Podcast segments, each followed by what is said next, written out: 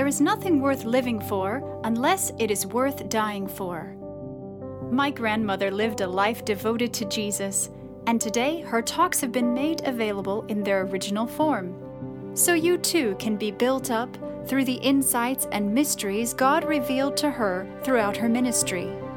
Now, without further ado, here is Elisabeth Elliot. Jesus said in his prayer just before he died, I have glorified thee on the earth. I have finished the work that thou gavest me to do. Now, you and I are supposed to be like Jesus and like our Master in the completion of the work that God gives us to do. It's very appropriate that we just heard a song that says somebody's running out of time not very far from here. And we who are obviously old certainly know that we're running out of time. But you young folks, you have any you have no idea whether you're going to be given another day or not. None of us knows. And so the great question is, will we be able to say when we face our master, I have glorified thee on the earth. I have finished the work you gave me to do. That is my prayer. I suppose, like almost everybody here, I often feel as though I have way too much to do. There just isn't any way that I'm going to get it all done. But I do believe with all my heart that it is always possible to do the will of God.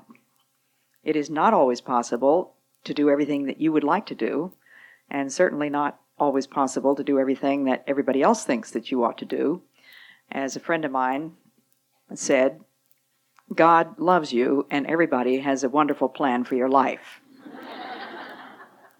that certainly rings bells with me. So, the subject that I have prepared for this morning is probably a very strange one. You already have a few clues as to what I'm going to talk about, but I, am going to be using an old word that we practically never hear today, and it's the name of a sin. And the sin is sloth.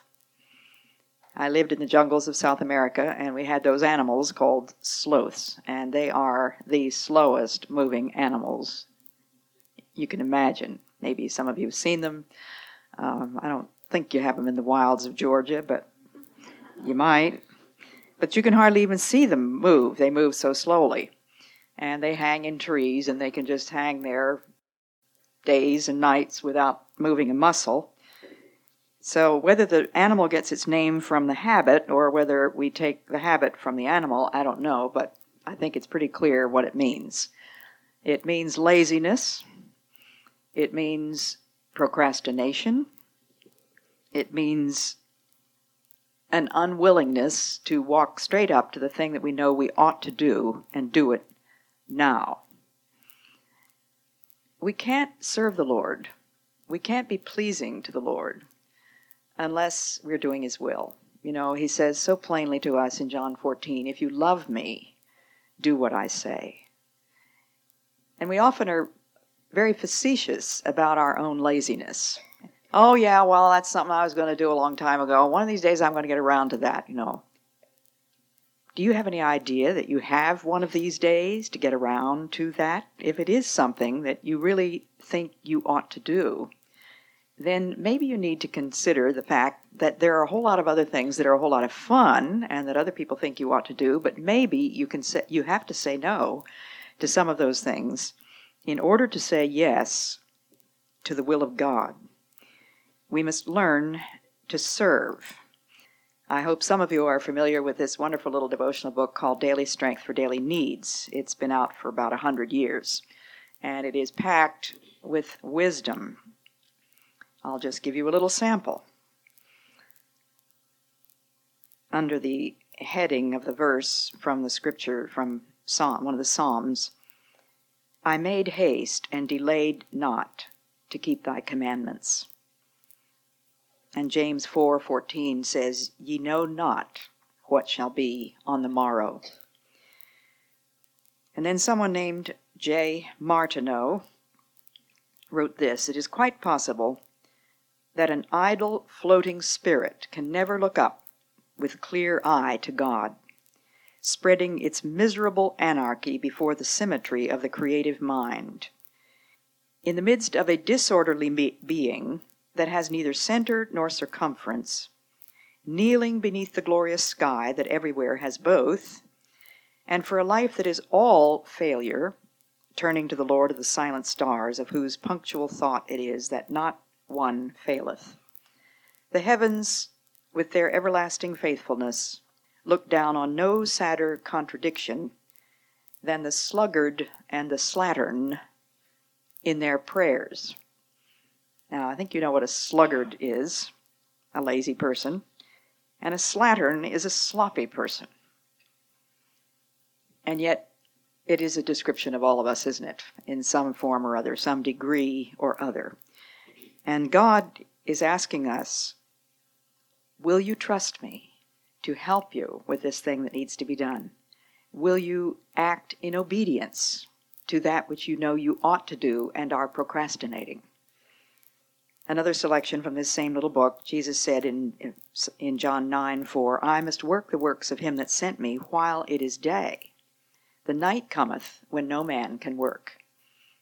That latter part of the verse, I think, is one that we need to remember because very often we, because we have been sluggardly or slatternly during the day, we have not finished the work that the Lord has given us to do, and so we're staying up till all hours of the night. Jesus didn't do that. It says, He says, the night cometh when no man can work, and no woman is supposed to be working at night. We're supposed to be sleeping. You know, that was God's arrangement. I used to live with jungle Indians who had so much better sense than we do in the way they organized their day. The women, they got up usually between 2 and 3:30 in the morning for a very good reason. They went to bed between 6:30 and 7 at night. These people worked all day and they worked hard. The job that all the men had, and there were very few men. We lived with a group of people numbering 60. 53 of them were women and children. There were seven men who were responsible to provide meat for all of these people, including three foreigners who contributed absolutely nothing to that community's economy. And those men had a very tough job. They had to start out before sunrise with their blowguns and their poisonous darts, and they would be gone all day in the jungle, each alone individually, because obviously hunters can't hunt in groups when you're looking for wild animals. And very often they would spend 12 full hours chasing through the jungle and sometimes come back with nothing at all. The women, on the other hand, were responsible to do all the planting and that was extremely hard work. They had to cut down all the underbrush. The men did the cutting of trees, but the women had to cut the underbrush with machetes, and they had to plant and harvest and do all of that sort of thing. They also made clay pots. They went fishing. They fished with their hands and with nets. My little three year old daughter learned to fish with her hands, which I never managed to do. So everybody worked hard all day long. And they would come back when the men came back in the afternoon. Usually the women came back earlier. The men would come back about sundown and they would eat whatever there was to eat. If they had brought meat, then of course the women had to cook that. And as soon as possible, everybody sank into their hammocks and went to bed.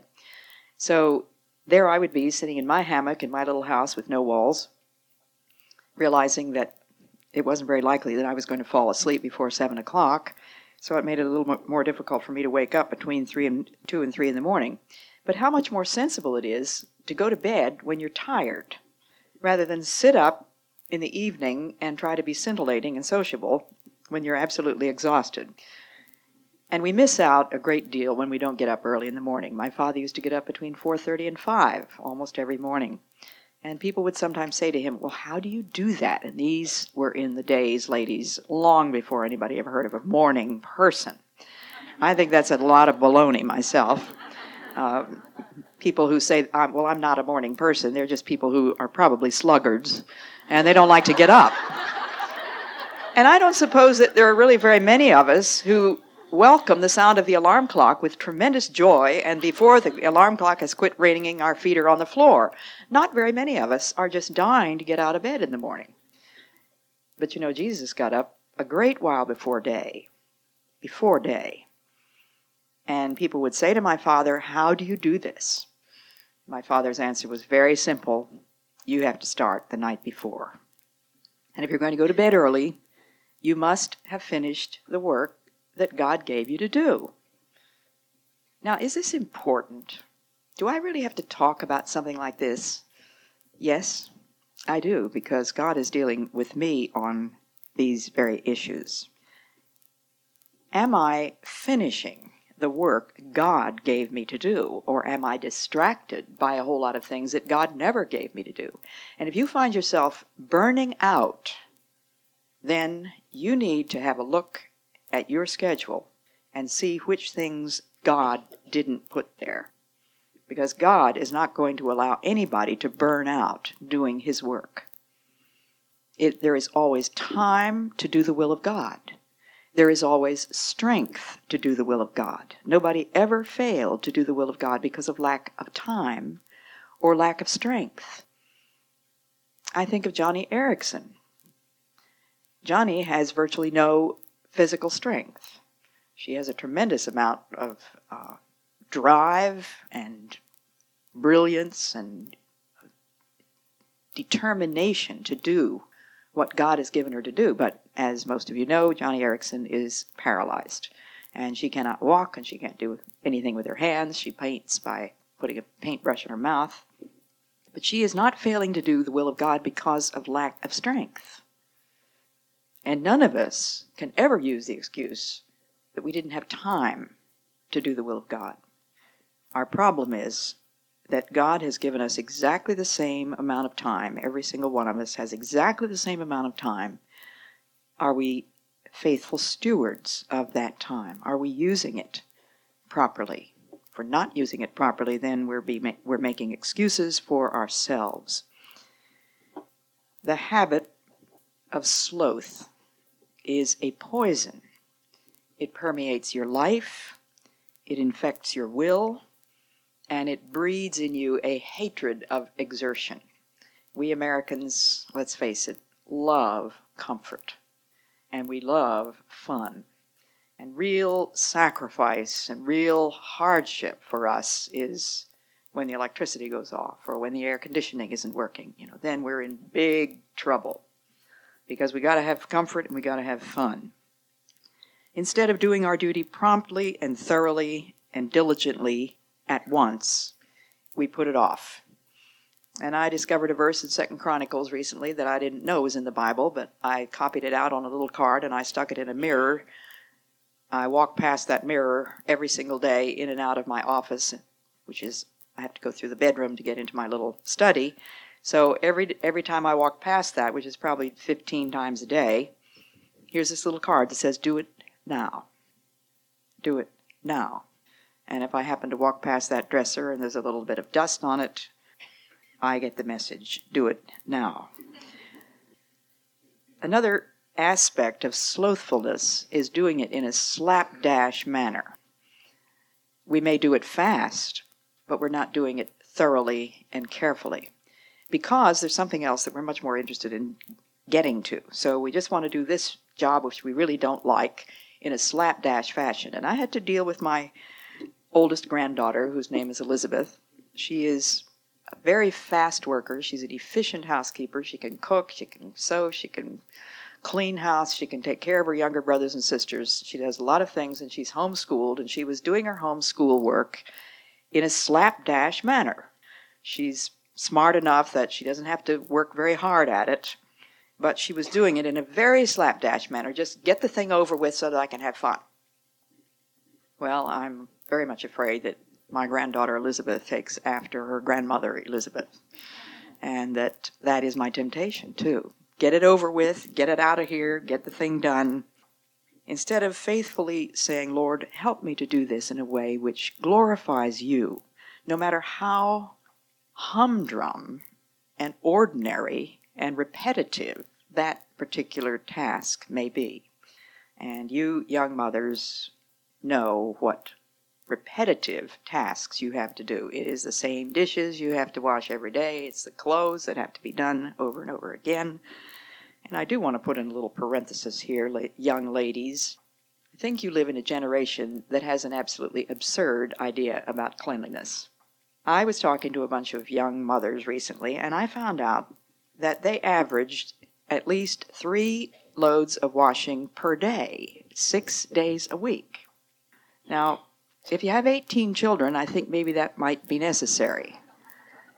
But ask yourself is this faithful stewardship? Or is this just that the child is so lazy he doesn't want to put the thing on the hanger? It's easier to dump it into the laundry basket. Be careful. Don't overlook that kind of slothfulness in your child. My parents treated delayed obedience as disobedience. If we were told to do something and one of our parents discovered that we were not carrying out their instructions, then of course we knew that we were going to be punished. But we would immediately say, But I was just going to. That's not good enough. We had to do it, and we had to do it at once. Good work is to be performed at the right time. One of the old writers that deals with this subject said, Sloth is an adversary to be resisted, and we must expect God to help us to resist our adversary. This writer says, Take your, dis- your disinclination by the throat and throw it overboard. We do have to do that sometimes. Take ourselves by the throat or by the scruff of the neck and throw it overboard. Just make yourself get out of that chair, turn off that TV, put away that book, stop doing the thing that is not required of you, and do the thing which is required. Just the other day, I was checking myself out on doing it now, and I noticed a place where I had don't remember when was the last time that I happened to have occasion to look in that corner, and there were cobwebs in that corner. And so immediately I got the lamb's wool duster and flicked it out. On that same day, I remembered that I was supposed to have written a postcard to somebody, and these are things which I do believe God requires of us. I can't tell you that God says you must stop dead in your tracks and clean the cobwebs out of the corner because there may be something much more important than that that God is asking you to do. I'm just giving you examples of the way in which the Spirit of God touches my conscience. I had promised to answer somebody's question on a postcard, and I hadn't done it yet. And I had a knife that desperately needed to be sharpened, and it's just a nuisance to sharpen that knife. And to put that thing away. Is that where that thing belongs? And all day long, I'm trying to remember to put things away. But some very practical helps, which have really given me peace and a much more ordered and quiet life, is to do a doable portion of a thing. Now, if you have the most distasteful task in the world, maybe it is a closet that you have no idea what it contains, and you just think one of these days I have got to do something about that closet. Now, it doesn't mean that you have to do everything that one day, but if you take a doable portion, now I want to make this connected. These these things which I am saying are very much a part of my spiritual life. Maybe some of you don't think of housework or desk work as being anything to do with a spiritual life, but it is in the tiny little things in your life that our faithfulness and obedience to God is most clearly revealed. I went to a Christian boarding school when I was in high school, a school in Florida, and the headmistress was a very redoubtable figure. She was a couple inches taller than I am, weighed probably 80 pounds more than I do, and when she came into a room, it was like a galleon in full sail, and we trembled in our boots. And one of the things that she used to say to us over and over again was, Don't go around with a Bible under your arm if you didn't sweep under the bed. And by that, she meant, I don't want any pious talk coming out of a messy room. And we had rules about how our rooms had to be kept and how they had to look by the time we went down to breakfast every morning. When we went to breakfast, one of the teachers was inspecting all the rooms. And we had rugs in those rooms, not wall to wall carpet, but rugs, and we had no vacuum cleaners. You can imagine, a thousand years ago, we didn't have all the conveniences that you have. And we had a broom. And we had to sweep those rugs. Well, you could sweep rugs, and it's not very hard to get a whole lot of dust onto the bed. And if we were in a big hurry, we might sweep the rugs and maybe dust the top of the dresser, but the dirt was under the bed. Because that was a requirement of the school, it was obedience to God. And whatever is required of me as a wife, as a mother, as a grandmother, as a radio broadcast broadcaster, or whatever the job may be that God has given me to do, that is to me spiritual work. Paul wrote to the Colossians and he said, You serve the Lord Christ. He was writing to slaves, specifically mentioning slaves who had masters. And he said, Don't do your work just for your earthly master. Remember, you serve the Lord Christ. And that might be a good motto for you to put up over, your, over the sink in your kitchen. Ye do serve the Lord Christ. Have you thought about Mary's responsibility as the mother of the Son of God? Here is the perfect example of godly womanliness. There was nothing sluggardly, slatternly, or slothful about Mary, I'm sure. The Bible doesn't tell us anything, does it? But if Jesus worked with his step his foster father Joseph in the carpenter shop, what sort of benches and tables do you suppose he turned out? I have no doubt that for the 30 years that we assume he must have been in the carpenter shop with his father, those silent years when he was not doing anything that we would call spiritual work, as far as we know, he was making good tables.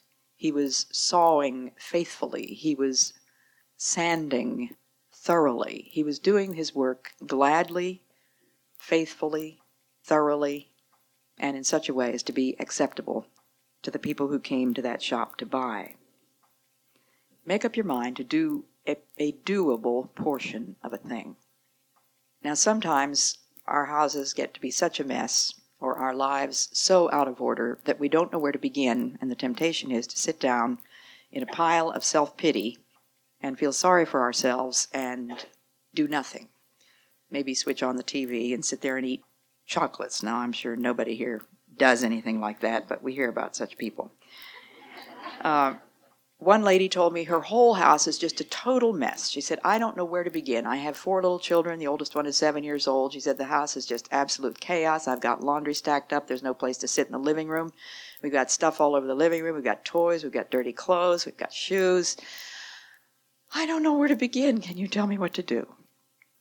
And my answer is very simple. Maybe you can begin with one room. Just take everything that doesn't belong in that room and put it in a garbage bag. Maybe you should take two garbage bags, put everything that's going to be thrown away in one, and put everything that's going to be put away somewhere else in the other one and anything that belongs in that room, then put it in the proper place, take it off the sofa so that there is a place to sit down. But maybe one room is too overwhelming for somebody like that.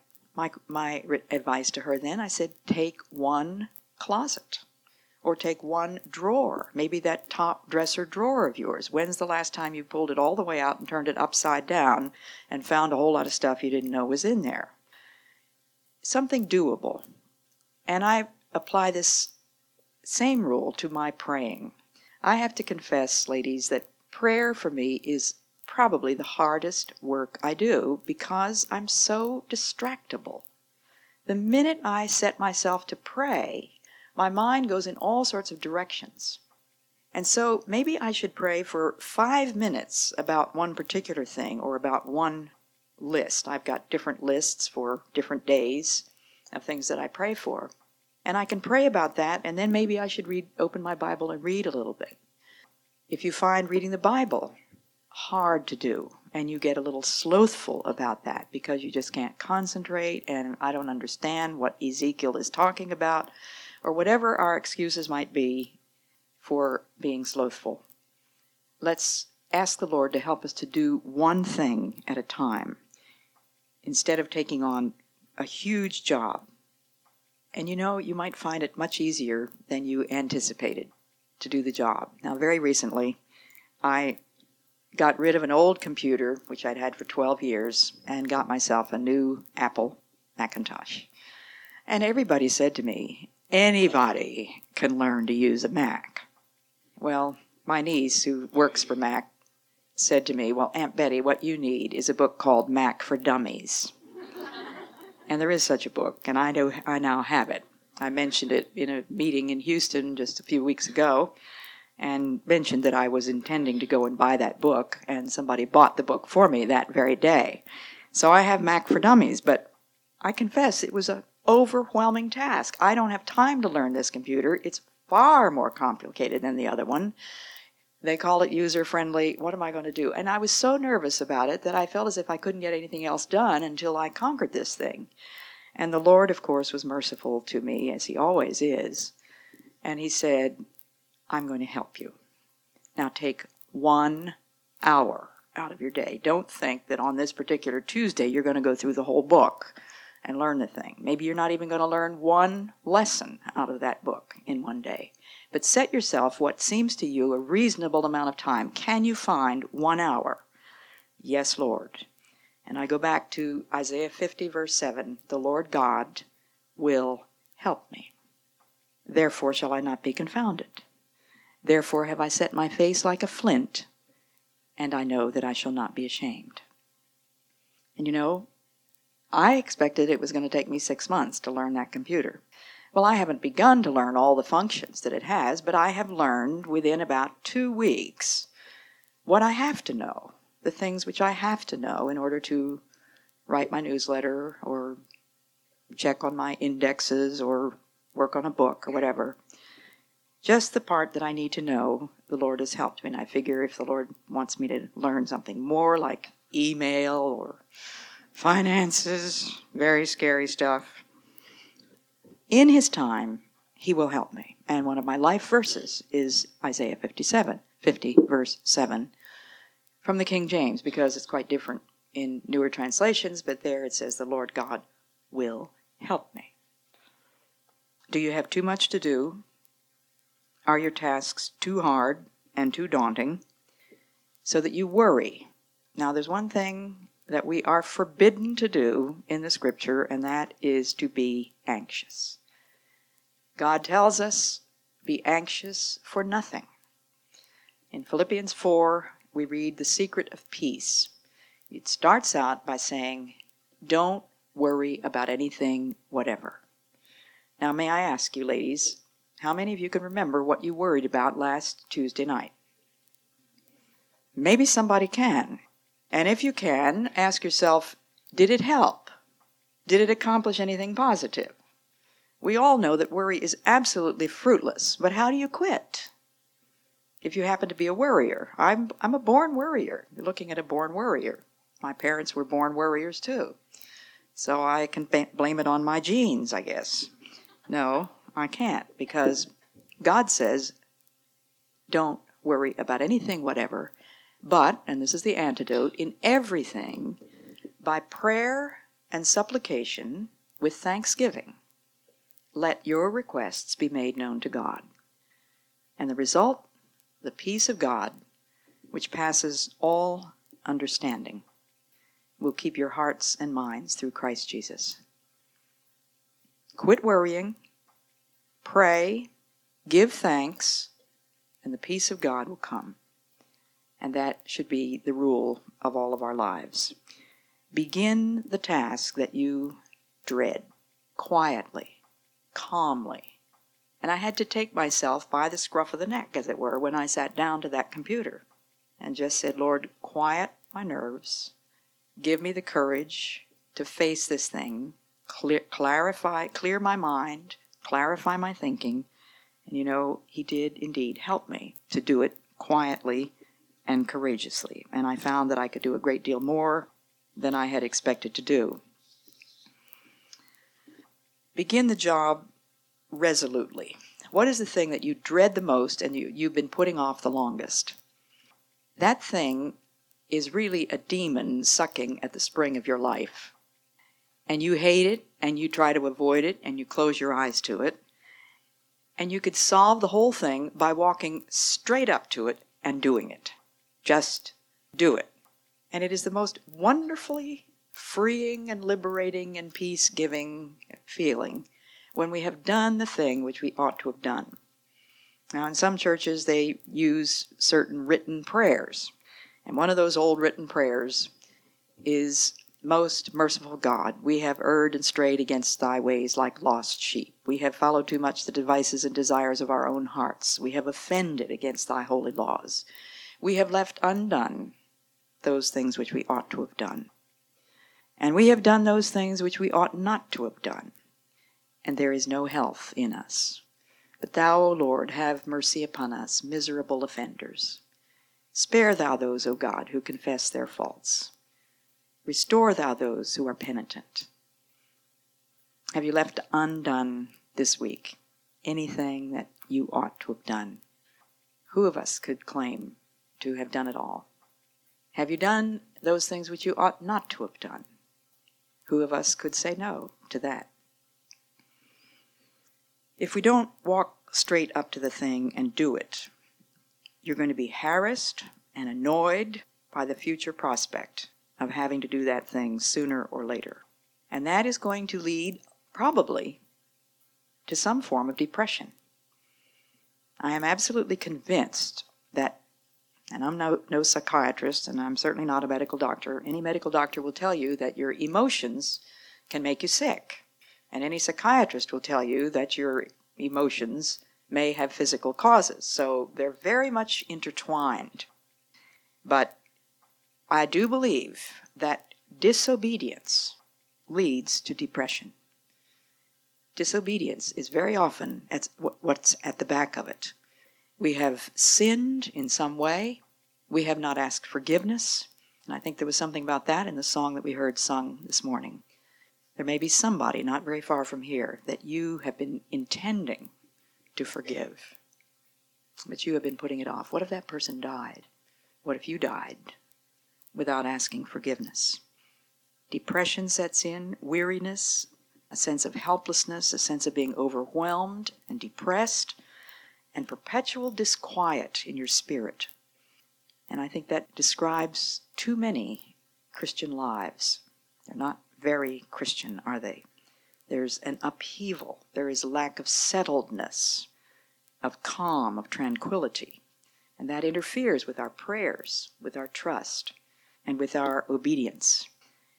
A most wonderfully simplifying principle of my life, of which I didn't know the source. I learned from my mother many years ago four simple words do the next thing. And lo and behold, Mrs. DuBose, the headmistress of that school that I went to, said exactly the same thing. She would repeat that again and again in some of her talks to us students do the next thing. One morning, my daughter, who is the mother of eight children, called me from California in tears and she said, Mama, I don't know what the next thing is. I've got about eight things that have to be done simultaneously. What do I do? And I said, Well, just ask the Lord, what is the next thing? And she's told me since then, she said, I've gotten, I've learned what to do. And any mother of two children knows that her time is completely taken up. My mother raised six children, and she said if one child takes all your time, six can't take any more. And so um, Valerie said when she feels overwhelmed with things to do, she just says, Lord, please show me what is the next thing. And whatever the next thing is that comes into her head is the thing that she does. Now, I didn't know the source of this motto until just after my mother died. I found in her little prayer notebook the complete text of a poem that tells where this came from. From an old English parsonage down by the sea, there came in the twilight a message to me. Its quaint Saxon legend, deeply engraven, hath, as it seems to me, teaching from heaven. And on through the hours the quiet words ring, like a low inspiration. Do the next thing. Many a questioning, many a fear, many a doubt hath its quieting here. Moment by moment let down from heaven, time, opportunity, guidance are given. Fear not tomorrows, child of the King. Trust them with Jesus. do the next thing. Do it immediately. Do it with prayer. Do it reliantly, casting all care. Do it with reverence, tracing his hand who placed it before thee with earnest command. Stayed on omnip- omnipotence, safe neath his wing, leave all resultings. Do the next thing. Looking to Jesus, ever serener, Working or suffering, be thy demeanor, in his dear presence the rest of his calm, the light of his countenance be thy psalm. Strong in his faithfulness, praise and sing. Then, as he beckons thee, say it with me, do the next thing.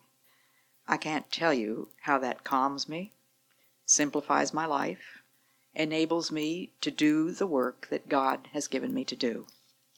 Take yourself by the scruff of the neck, choose a doable portion, pray as you go along, begin quietly and courageously, and ask the Lord to help you. Someone has written, Sloth is like a worm in the wood. This vice will go on insensibly, secretly corroding and eating away the marrow of the spiritual life. I'm asking you this morning to examine your own conscience. Maybe it's a tiny thing which seems to you to have nothing to do with spirituality. Maybe it's a very big thing that you know very well is disobedience to God. Ask Him to show you ask Him to help you, and then just do it. God bless you.